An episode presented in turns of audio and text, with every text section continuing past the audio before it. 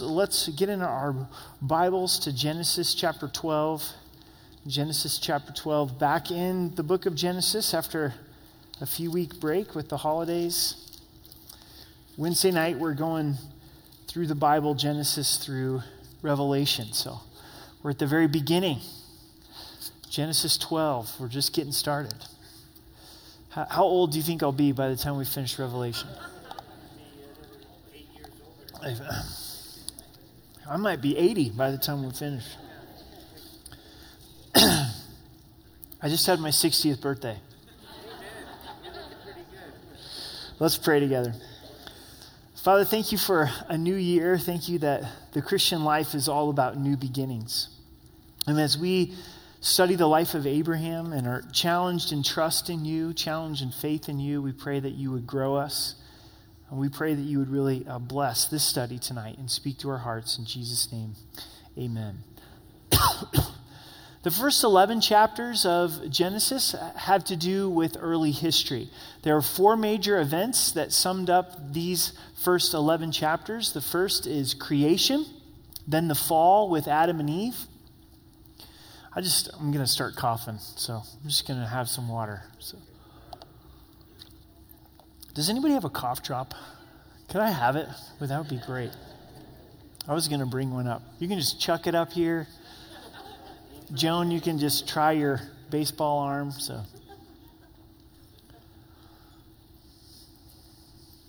Thanks, Tawny. Appreciate it. Yep.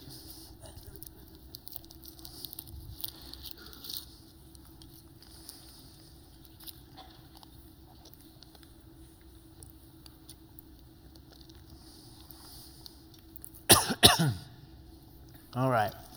First 11 chapters creation, fall, the flood, and the Tower of Babel.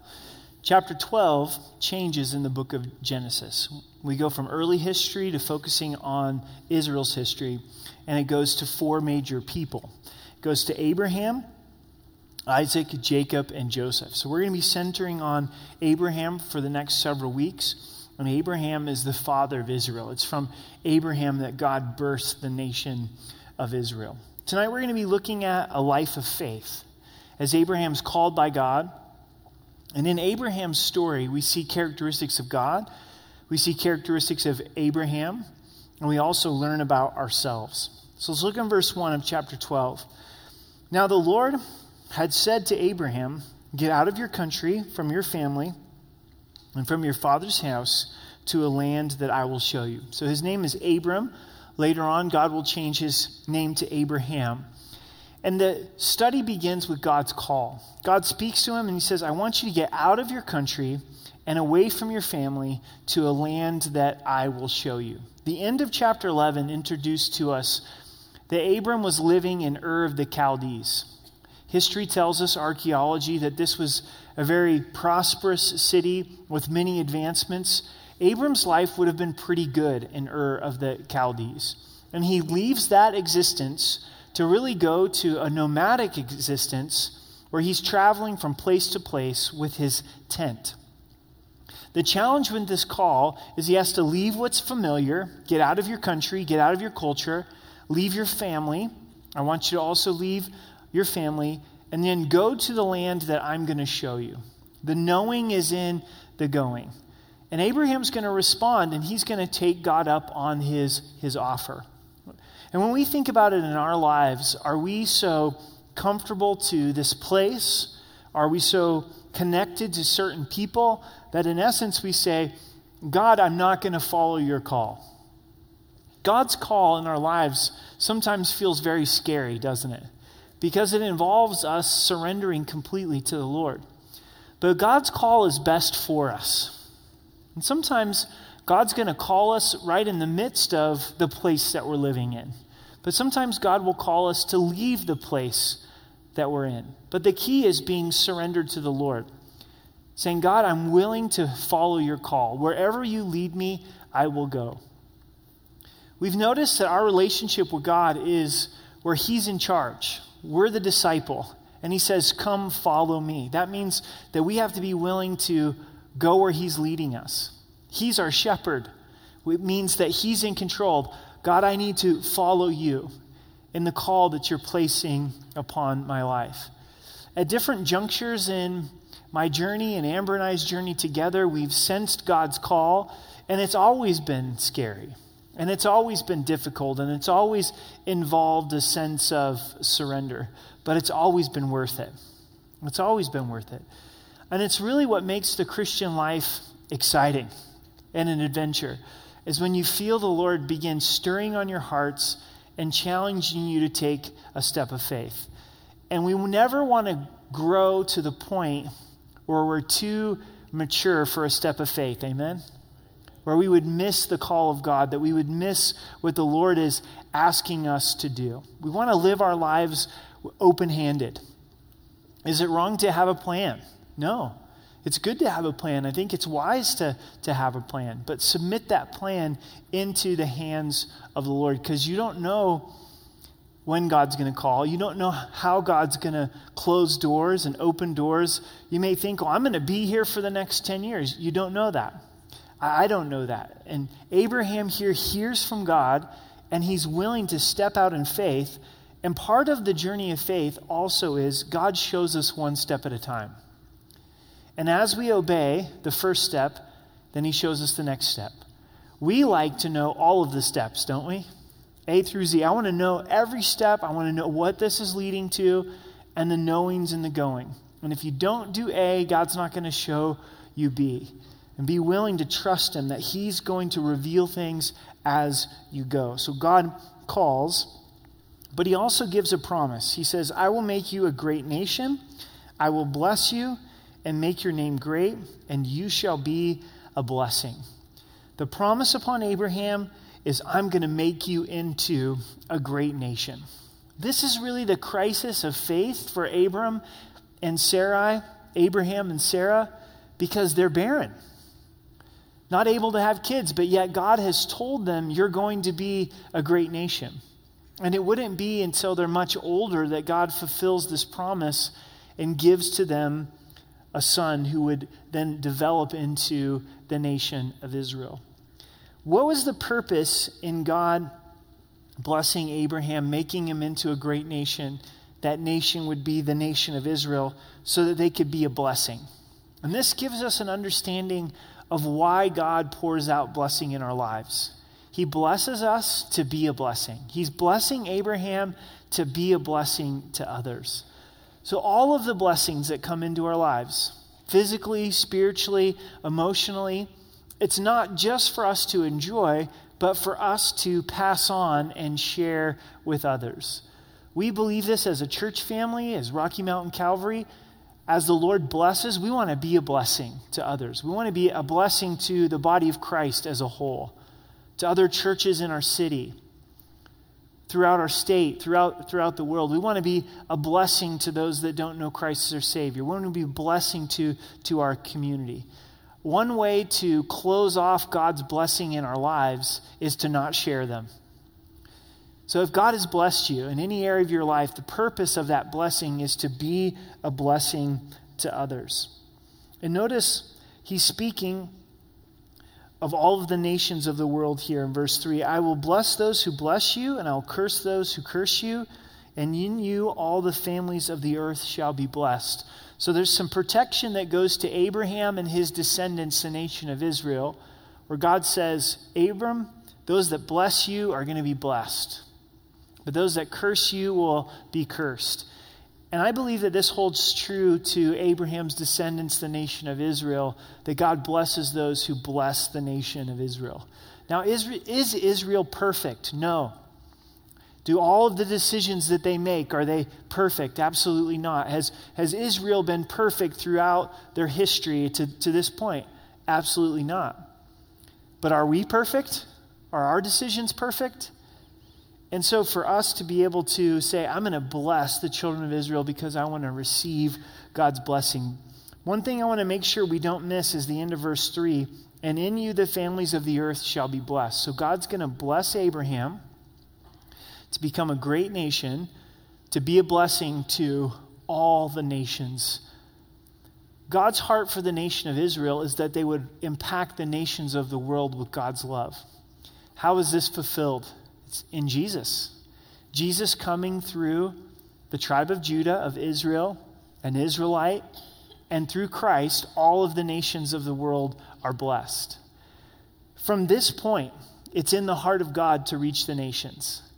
God's heart to reach the nations doesn't begin at the resurrection and the ascension of Christ. When Jesus speaks to the church and tells us to go reach the nations, it's always been in the heart of God to reach the nations through his son, Jesus Christ. God is a missional God. What, is, what do we mean by that? He wants to see all the nations of the world come to know him. Why would he not? Because he's created all of these nations. He's created all of these, these people groups. So we see God's call, we see his promise, but we also see God's purpose. God is raising up Abraham to ultimately bring Christ through his lineage to reach the world. Verse 4 So Abram departed as the Lord had spoken to him, and Lot went with him. And Abram was 75 years old when he departed from Haran. Who did Abram decide to bring with him? Lot, his nephew.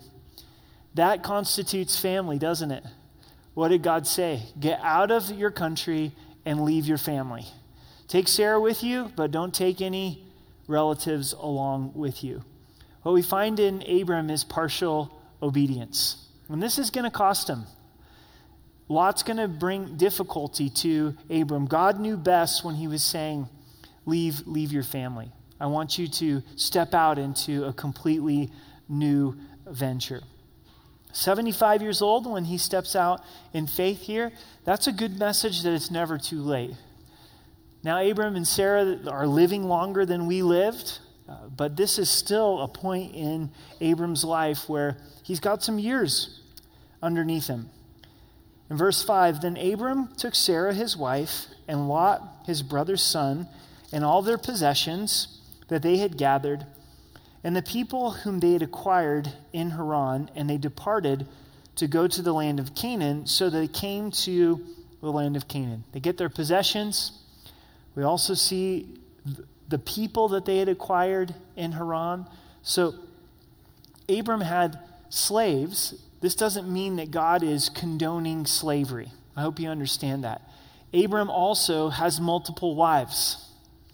God does not instruct to have multiple wives. Guys, I want you to make sure you know that going into the new year. If you're thinking about having a second or third wife, it's not God's will for you. I've never met a lady that wants to have two or three husbands, though. They don't want to practice polygamy. They're like, no, thank you, right? So, not everything in Abram's heart expresses who God is, and we've got to understand that and be clear on that. Abram passed through the land to the place of Shechem as far as the terebinth tree of Moreh, and the Canaanites were then in the land. So, what we know today to be Israel, the Canaanites are in the land. Remember that Canaanites are descendants of Ham, and Noah placed a curse upon the descendants of Ham, specifically upon the Canaanites. As you continue to read the Old Testament, it's the Canaanites that plague the children of Israel. Then the Lord appeared to Abram and said, To your descendants I give this land. And there he built an altar to the Lord who had appeared to him. God's very clear. This land of Canaan, God says, I'm giving it to your descendants. So, the West Bank, all of this territory that is argued over in Israel today, who does it belong to? It belongs to the Israelites from a biblical perspective. This is very unique because there's no other place in Scripture where God says this land belongs to this people. I know Texas believes that, but there's nowhere in Scripture where God said that this land is going to belong to the Texans or this land is going to belong to the United States of America, to Americans, except for this piece of real estate called Israel. God says, I'm giving this land, this promised land, to the descendants of Abraham. So it makes sense that it is the most contested piece of real estate in the world. Because ultimately, it's an argument with God. Ultimately, there's a spiritual dynamic there. Abraham responds to the promise of God by building an altar. God says, This is the place. This is the land that I'm going to give to you. I said I would show you a land, and, and this is it. So Abram says, Lord, I believe you, and I'm going to respond in worship. Taking stones and building an altar, an animal sacrifice upon the altar. It shows that Abram's a worshiper. In verse 8, and he moved from there to the mountain east of Bethel, and he pitched his tent with Bethel on the west and Ai on the east, so right in the middle. And he built an altar to the Lord and called on the name of the Lord. So Abram sojourned, going on still toward the south. We see two characteristics about Abram that are very important in this life of faith. And the first is, is that he is a worshiper, that he takes time to build altars to worship the Lord. And the second is that he's on a pilgrimage. Abram never builds a house once he leaves Ur of the Chaldees, he always chose to dwell in a tent.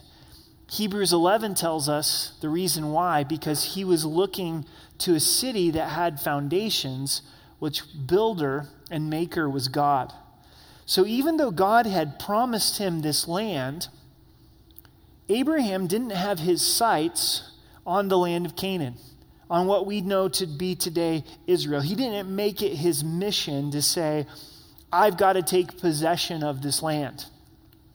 Instead, he put his focus on heaven. He put his focus on a city that had foundations, that had permanency, where God made the city. What his heart really longed for was eternity with God. And I think that that's really wise. Because we have to come to a place in our lives where we go, well, what's my life about? Hopefully, it's worship. Hopefully, we're an altar builder. Hopefully, we're someone who takes time to build altars, to place herself upon God's altar and say, God, I love you. That's where satisfaction is found as being in a worshiper, but also not looking to this life to bring permanence. Well, if I just have this house or this car, or if I'm married, or if my kids get to this place, or if I'm single, and if I can get all of these pieces of life together, then I'm going to have foundations because this life doesn't have foundations. Cities are changing, people are changing, our lives are changing.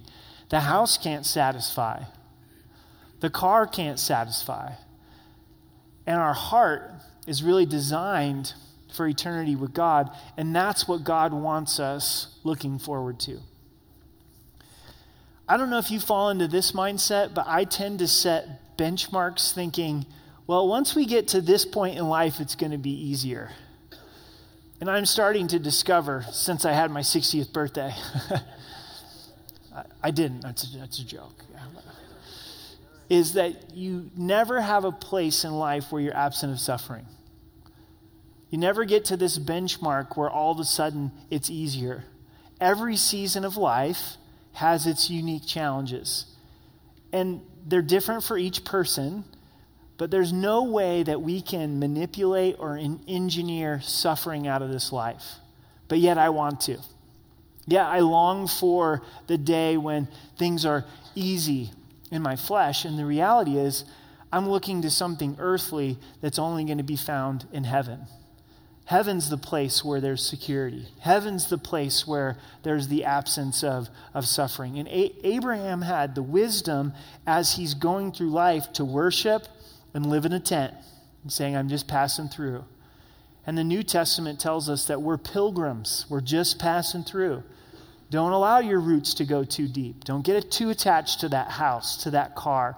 Enjoy it. It's a blessing from the Lord, but ultimately, we're looking to that city that has foundations. Verse 9 tells us that Abram doesn't stop, he continues to go south.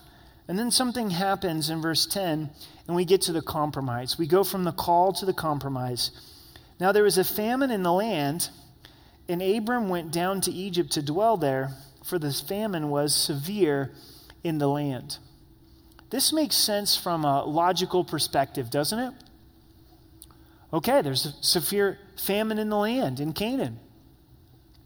So I'm going to go to where the food is. I'm going to go to Egypt. But the only problem is, is God told him to dwell in Canaan. God says, I want you to dwell here. But now things have gotten hard, so Abram leaves. And he heads down to Egypt and he's going to get himself in trouble. We need to be reminded how easy it is to give up on God's calling when things get difficult. All right? When all of a sudden it's not working out the way that we thought it would. When the fruit isn't there. And there's suffering and there's difficulty and there's pain and there's tears. And we're saying, okay, I'm going to go down to Egypt. In verse 11, and it came to pass when he was close to entering Egypt that he said to Sarai his wife, Indeed, I know that you are a woman of beautiful countenance. Now, this sounds like a good thing. This sounds like a compliment. He's like, You know what, babe? You're beautiful. You're just so beautiful. However, therefore, it will happen when the Egyptians see you that they will say, This is his wife, and they will kill me, but they will let you live. You're so beautiful that when we get to Egypt, they're going to kill me so that they can marry you. She must have been really attractive. She was probably about 60 years old and lived to be 127 years old. So she's middle aged at this point. And Abraham is still concerned, going, Wow, you are so beautiful that when we get to Egypt, they're going to kill me in order to, to marry you. So here's his plan the great fearless leader, Abraham. Please say, You are my sister that it may be well with me for your sake, that I may live because of you. He wants Sarah to lie, saying, Okay, just tell him that you're my sister. Now, we'll find in Genesis 20 that this is a half truth, that they were half brother and half sister. They weren't complete siblings, but they were half siblings. And that did happen at this point in history, those types of, of marriages. It's the right information with the wrong implication. It's a half truth. And a half truth is a full lie. Even though they're half brother and half sister, what they really are is husband and wife. You know what I'm saying? And that's what he's really trying to protect. Abraham's greatest strength was his faith but here he falters in faith. He falters in the area that was his greatest strength. And we see this in Scripture. It's told that Moses was the meekest man on the face of the earth. Meek means power under control. However, he got angry with the children of Israel, and because of that, he wasn't able to go into the promised land, misrepresenting the Lord. God wasn't angry with the people, but Moses was we see with Peter. Peter was such a bold man that was good with his words, but his words is the area that he fell. He denied the Lord. And we oftentimes do fall in our greatest area of strength, don't we? It can have great redemptive value, but also a great fallen value uh, as well. I'm so thankful for the honesty of Scripture, aren't you? God could have decided to leave all of these moments out of his people, but he shows us that Abraham's a real person. And he had peaks when it came to his faith, and he had valleys when it came to his faith. He had victories and he had failures, just, just like we do as well. In verse 14 So it was when Abram came into Egypt that the Egyptians saw the woman, that she was very beautiful. The princes of Pharaoh also saw her and commanded, commended her to Pharaoh, and the woman was taken to Pharaoh's house. He treated Abram well for her sake. He had sheep, oxen, male donkeys, male and female servants, female donkeys, and camels. The whole idea is I'm going to be nice to the brother so I can marry your sister. So he keeps sending all these possessions and cattle and male servants and, and female uh, servants. And I love verse 17, but the Lord, but the Lord. God intervenes on Sarah's behalf. But the Lord plagued Pharaoh and his house with great plagues because of Sarai, Abram's wife. Why did God intervene? Because of Sarah. Peter, in his writings in the New Testament, lifts up Sarah as an example of a godly woman who had godly reverence in her heart and was willing to come underneath the leadership of her husband. What's amazing here is that Sarah is willing to follow her husband even in a bad decision, trusting that God was going to protect her and discipline her husband. So, this speaks a lot to marriage. First, to the husbands, is we don't want to be selfish and foolish. What we don't see in Abraham here is he never prays about this decision. Abram doesn't go, okay, God, do you want us to go down to Egypt or do we need to stick it out in Canaan? He just makes a decision that seems to be logical at the moment. We want to seek God, seek His word, seek godly counsel, seek the Lord together with uh, our wives.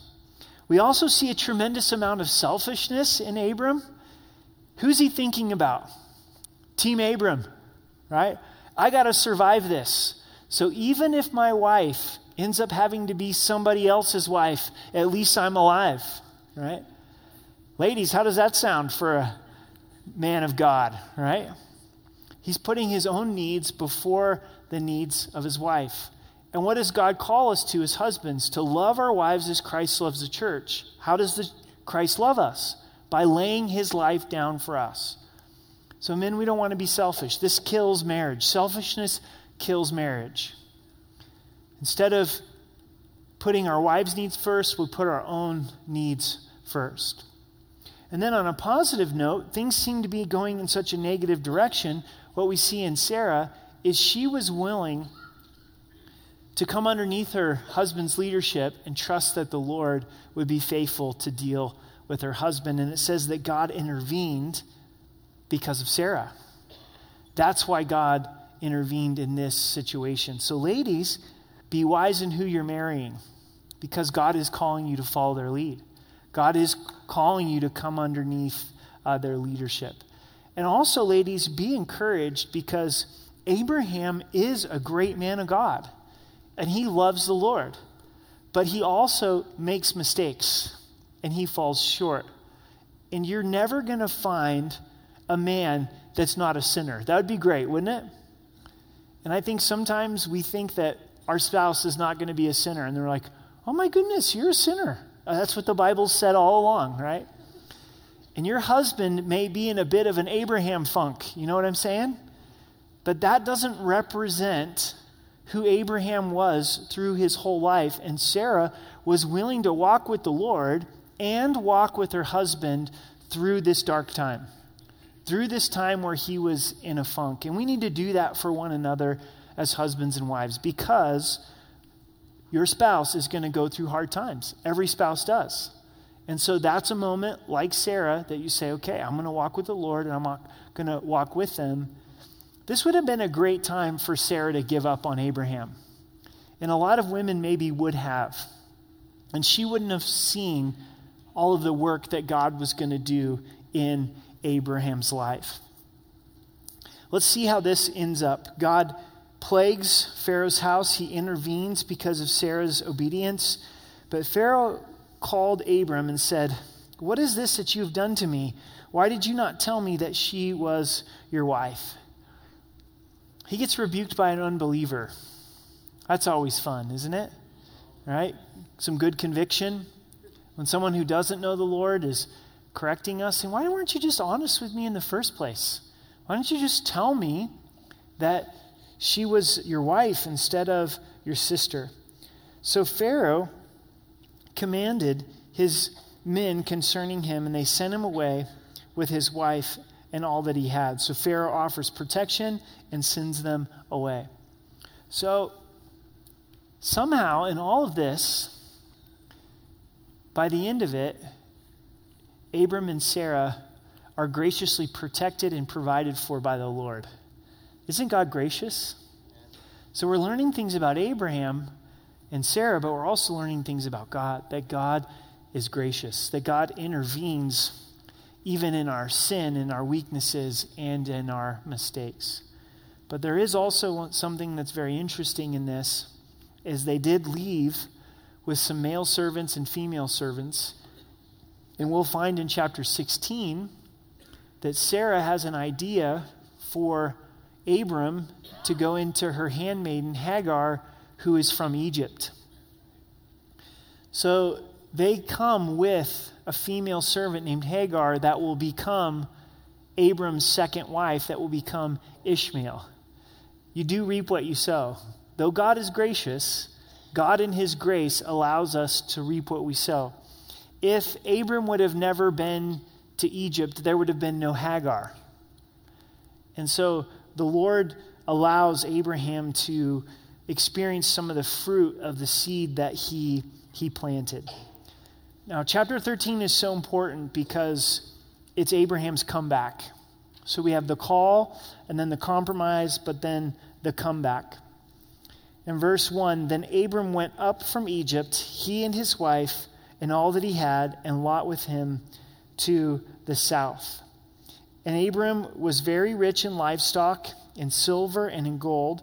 And he went on his journey from the south as far as Bethel to the place where his tent had been at the beginning, between Bethel and Ai, to the place which he had made there at first, to the place of the altar which he had made there at first. And there Abram called on the name of the Lord. Abram decides to go back where? Bethel, where God had told him, This is the land that you're going to inherit, where he had placed the altar and he had worshiped God. Bethel means house of God. When Abram was in Egypt, there was no altars that were built. What he seemed to lose track of was worship. In this famine and this difficulty and in that stress, he lost track of worship and he compromised. But here, the light bulb goes on after he receives the correction of God, and he says, I've got to get back to Bethel. I've got to get back to that place of worship where I had built that, that altar. A man by the name of Alexander Whyte said this The Christian life is basically a series of new beginnings. The Christian life is a series of new beginnings. Not only at the new year is there a new beginning. I mean, can I be skeptical a little bit? What's the big deal if the calendar changes? Really, nothing. It went from 2018 to 2019. Is that that much of a new beginning in and of itself? No. Apart from Christ, we're going to do the same things we did last year and worse, right? The new beginning is because of Christ. The new beginning is because of the gospel. And because of Christ's payment for us upon the cross, we have opportunity for new beginning every day. That's really what Sean shared with us at our New Year's Eve service. That every morning is an expression of a new beginning that God gives to us. That every day, His mercies are new. And you may find yourself in a place of saying, I've been in Egypt. Egypt represents the world. I've really gotten my eyes off of the Lord. I haven't been in a place of worship, but you remember your Bethel. And notice what Abraham does. He went from Egypt and he goes back to Egypt. He came out of Egypt and he goes back to, to Bethel. So, what does your altar look like? What does your Bethel look like? What is your first love relationship with the Lord when you first fell in love with Christ? Remember what that was like and repent and then redo those first works. Make it simple again. Abram gets back to what's simple, he gets back to, to worship and get back to that place where what were the very simple things that I was doing when I first fell in love with the Lord? It sounds a lot of what God spoke to the church of Ephesus in Revelation, where he says, I have one thing against you. You've left your first love. Remember from the place that you've fallen. Repent and redo your first works. Christ says, if you're unwilling to do this, I'm going to remove your lampstand because Jesus isn't interested in a loveless church. He wants us to be in love with him. So let's remember and redo those first works. And it's never too late to come back to, to Bethel. And I bet Sarah's like, man, I'm so glad I stuck with God, and I'm so glad that I stuck with my man. God was faithful. He protected me from Pharaoh, He provided our needs. And here's my husband realizing what he's done wrong, and he's seeking the Lord. And he's led us back to this place of Bethel. But if we don't endure with each other, we'll never get to turn the page together and enter into chapter 13. You know what I'm saying? And in chapter 12, it feels like, oh, it's never going to end. Here, my spouse is a knucklehead. They won't even claim me, right? But yet, God was faithful, and here's Abram coming to this place of repentance. It's never too late to come back, it's never too late to return to Bethel. In verse 6, verse 5, Lot also, who went with Abram, had flocks and herds and tents. So Lot began to prosper in all this as well. Now the land was not able to support them, that they might dwell together, for their possessions were so great that they could not dwell together. It's kind of a good problem to have, isn't it? They both become so prosperous that the land would not support them. And there was strife between the herdsmen of Abraham's livestock and the herdsmen of Lot's livestock, the Canaanites and the Perizzites that dwelt in the land. So we come to the contention. There's strife. Because they're arguing over the grass to feed all of this cattle. We see Abraham coming in as a peacemaker. So Abraham said to Lot, Please let there be no strife between you and me and between my herdsmen and your herdsmen, for we are brethren. Abraham says, I want peace. We're family.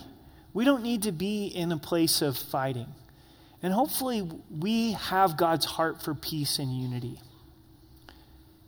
In our families, in the body of Christ, to, to realize that it doesn't benefit us to fight together. When the body of Christ fights, who bleeds? Jesus bleeds because it's his, his body. And goes on and says, Is not the whole land before you? Please separate from me. If you take the left, then I will go to the right. Or if you go to the right, then I will go to the left. Now, wait a second. Abram's the older family member, he's the uncle. So he can easily say to Lot, Look, in order to solve this problem, I'm taking this land over here and you're going over there. I'm going to the right, you go to the left. But Abram doesn't do that. He gives preference to Lot. And he says, Lot, I want you to choose. In his desire for peace, it's displayed in his actions. His faith is displayed in generosity. He's trusting the Lord. He's trusting that God will provide for him even if Lot takes the best land. And Lot lifted his eyes and saw all the plain of Jordan, that it was well watered everywhere, before the Lord had destroyed Sodom and Gomorrah, like the garden of the Lord, like the land of Egypt, as you go towards Zoar. So, as Abraham's making this decision, he's a good businessman. And he sees where the good pasture is. He looks at the plain of the Jordan River and this is quite a compliment. It's likened to the Garden of Eden. And so this is a no brainer in his perspective. Then Lot chose for himself all the plain of Jordan, and Lot journeyed east, and they separated from each other. So he chooses the plain of Jordan, but he doesn't factor in the wickedness of Sodom and Gomorrah, the cities that are in this plain. It's just simply a financial decision. And it's ultimately going to lead to his destruction. And this is something that we need to be very careful of as we're making decisions, is that we want to evaluate the spiritual first and the physical and the financial second. And say, is this going to be a place that's good for me spiritually? Is this where God wants us to be? Is God calling me to be there? Abraham is willing to go where God calls. And when he gets off track, he course corrects and he comes back. Lot, he's not factoring this in at all. Where is God calling me to be? Where does God want me to be? And where is this going to be spiritually beneficial? So maybe you're looking at making a job change and moving to a new city. Nothing wrong, but consider the spiritual ramifications to that. What kind of church am I going to get plugged into? Is there a healthy church for me to, to be involved in? What's the spiritual climate? Is the Lord calling me there? God may be calling you to a very dark place spiritually, but you've got to know that. Jesus instructed us what? Seek first the kingdom of God, and all of these things will be added unto you. Put, put the spiritual first, put a relationship with the Lord first. Make sure that we're careful to ask the Lord if He wants us to live there. It tells us in verse 12 And Abram dwelt in the land of Canaan, and Lot dwelt in the cities of the plain, and pitched his tent even as far as Sodom. So he begins by saying, You know, I know that I can't live in Sodom because it's wicked. So I'll just put my tent in the plain. But then his tent just keeps getting closer and closer and closer. Next week in chapter 14, we're going to see that he dwells in Sodom. He moved into the city. He's no longer outside of town, he's in the city. And then we'll go into the study later and we'll see that Lot is in the gates, which means he'd taken a leadership position in Sodom. And as we study the totality of his family, when the angels show up, say, You got to get out of here, God's judgment is coming on Sodom and Gomorrah, his family thought it was a joke, right?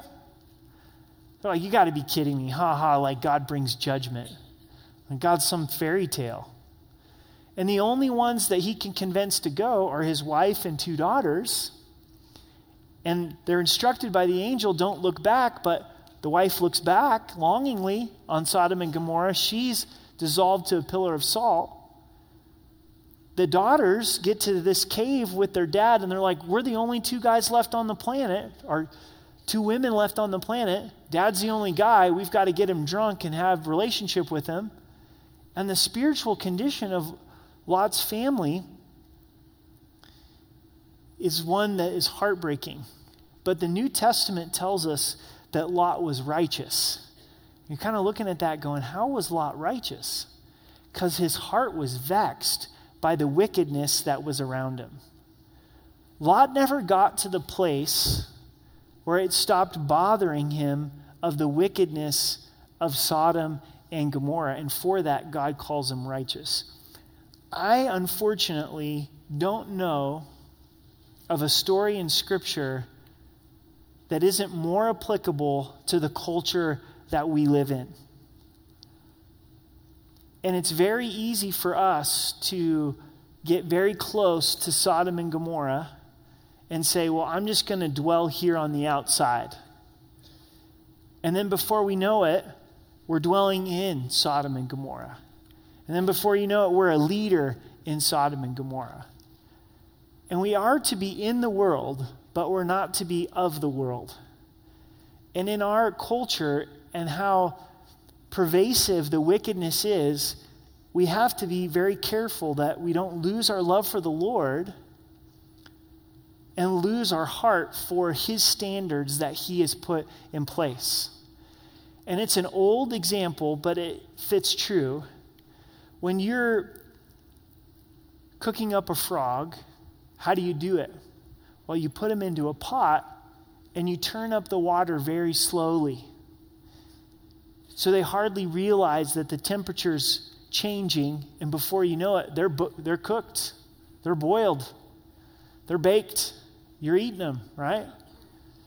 And this is the exact attack of the enemy is that we're in that place where the spiritual climate just starts to change a little bit and a little bit and a little bit and a little bit. And what we accept in our lives goes along with it. Before you know it, there's, there's spiritual death.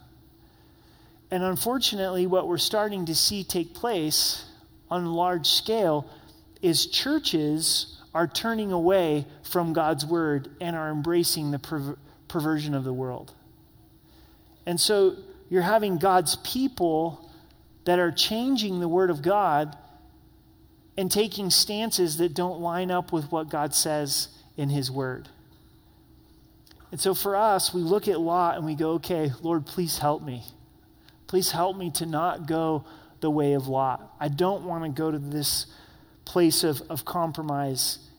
And one of the things that happens with Lot is we don't see him having impact, do we? We don't see him impacting Sodom and Gomorrah. The compromise really got the best of him. So let's finish out the chapter in verse 13. But the men of Sodom were exceedingly wicked and sinful against the Lord. That's what he didn't factor in.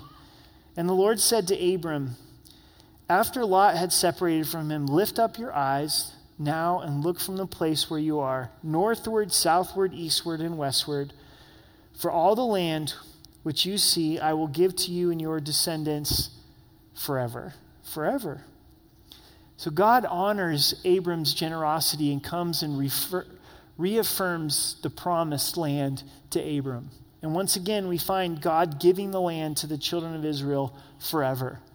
One of the great testimonies of God is how Israel came back to occupy the land of Canaan in May of 1948.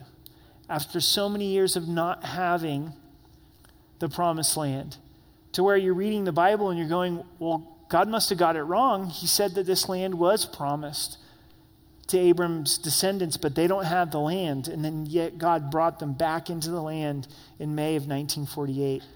And I will make your descendants as the dust of the earth, so that if a man could number the dust of the earth, then your descendants also could be numbered. Arise, walk in the land through its length and its width, for I give it to you. Then Abram moved his tent and went and dwelt by the terebinth trees of Mamre which is in Hebron, and built an altar there to the Lord. Lot never built an altar. We don't find Lot being a place of being a worshiper. So we have this contrast between Lot and Abram. And as we look at our own lives, we learn about God, that God calls and God blesses and God is, is gracious. We learn about Abram, that he's willing to follow, that he's a worshiper, that he fails, but he's willing to come back. He's a peacemaker. We learn about Lot being only focused on the physical, and that ultimately brings about a spiritual death uh, in his life. I think that these two ta- chapters are just rich with meaning, don't you? There's so many things to pray through and examine and go, God, what are you calling me to? Do I know my calling and do I know my purpose? I can guarantee you that our purpose as a church, individually and corporately, it also involves the nations. That God has saved us to be a blessing and to share the love of Jesus Christ with others. Think about what, what is your calling? What has God called me to? Have I gotten so comfortable that I'm deaf to God's calling in my life? Then we go, you know, am I getting pressed by a famine? Maybe you're in a series of difficulty, a season of difficulty. And you're saying, I just am struggling with trusting the Lord, and Egypt seems so easy. This lie seems so easy. There's this provision in this lie. It's always better to trust the Lord. God's a God of truth, amen? amen?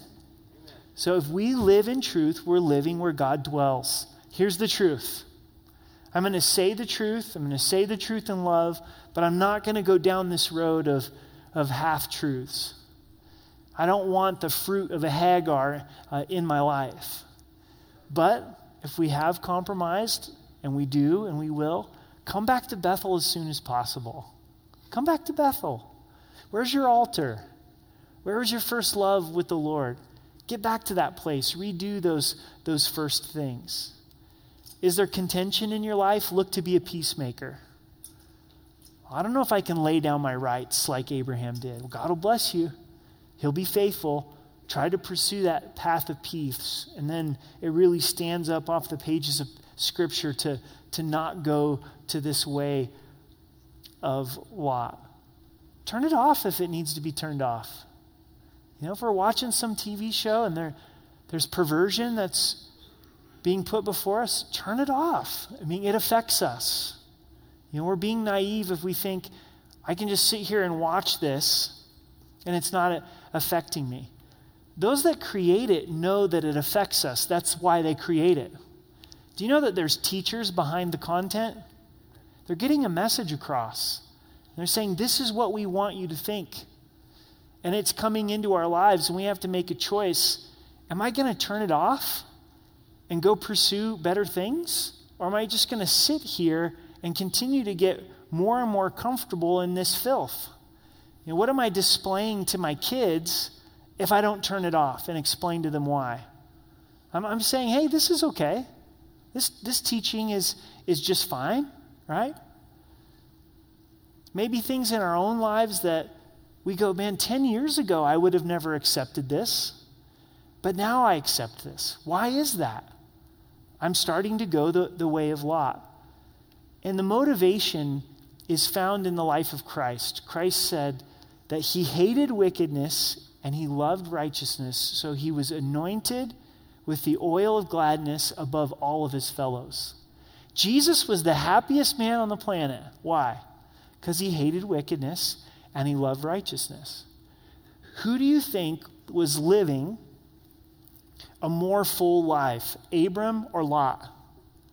Who had more physically? Maybe Lot, but Abram had altars. Abram had worship. Abram had fellowship and communion with God. And that's so much richer and that's so much fuller. It's worth turning it off. Amen? It's, it's worth saying, I got to be careful. I, I, don't care if people say, I'm a fuddy duddy or I'm a Jesus freak or I'm religious. I'm not doing this to please people. I want to be close to Christ. I want to walk in the light. And then as we walk in the light, in fellowship with Christ, then I believe through his power, we are able to impact the darkness.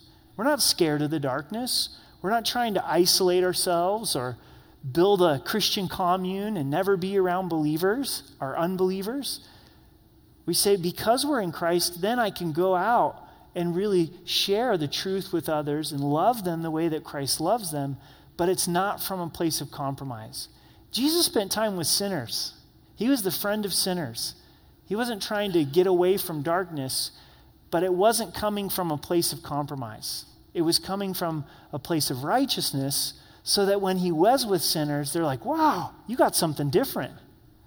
You know, there's a wholeness about you. And Jesus was able to point them to living water. So let's pray. Father, we thank you for these Old Testament scriptures. They're so rich and they're so deep for us. And God, we know that you called Abraham, but you're also calling us. And we want to hear your calling and be willing to follow, even if it means sacrifice. And Lord, you see compromise in our lives and when we lie and try to cover our own tracks and take care of our own problems. And Lord, we thank you that you always welcome us back out of Egypt and out of compromise. And would you remind us of the Bethel in our life? And we want to be in a place where we're in love with you. And God, the, the poles of this world are so strong. And the message that is coming through media and music and and Lord, it can so easily pull us into a Sodom and Gomorrah type of environment. And Lord, would you help us to be like Abraham? Where we're not looking at how close we can get to Sodom and Gomorrah, but how close we can get to you. And Lord, we do pray that our lives could be used by you to have lasting impact. So, Lord, we love you and we thank you. In Jesus' name, amen.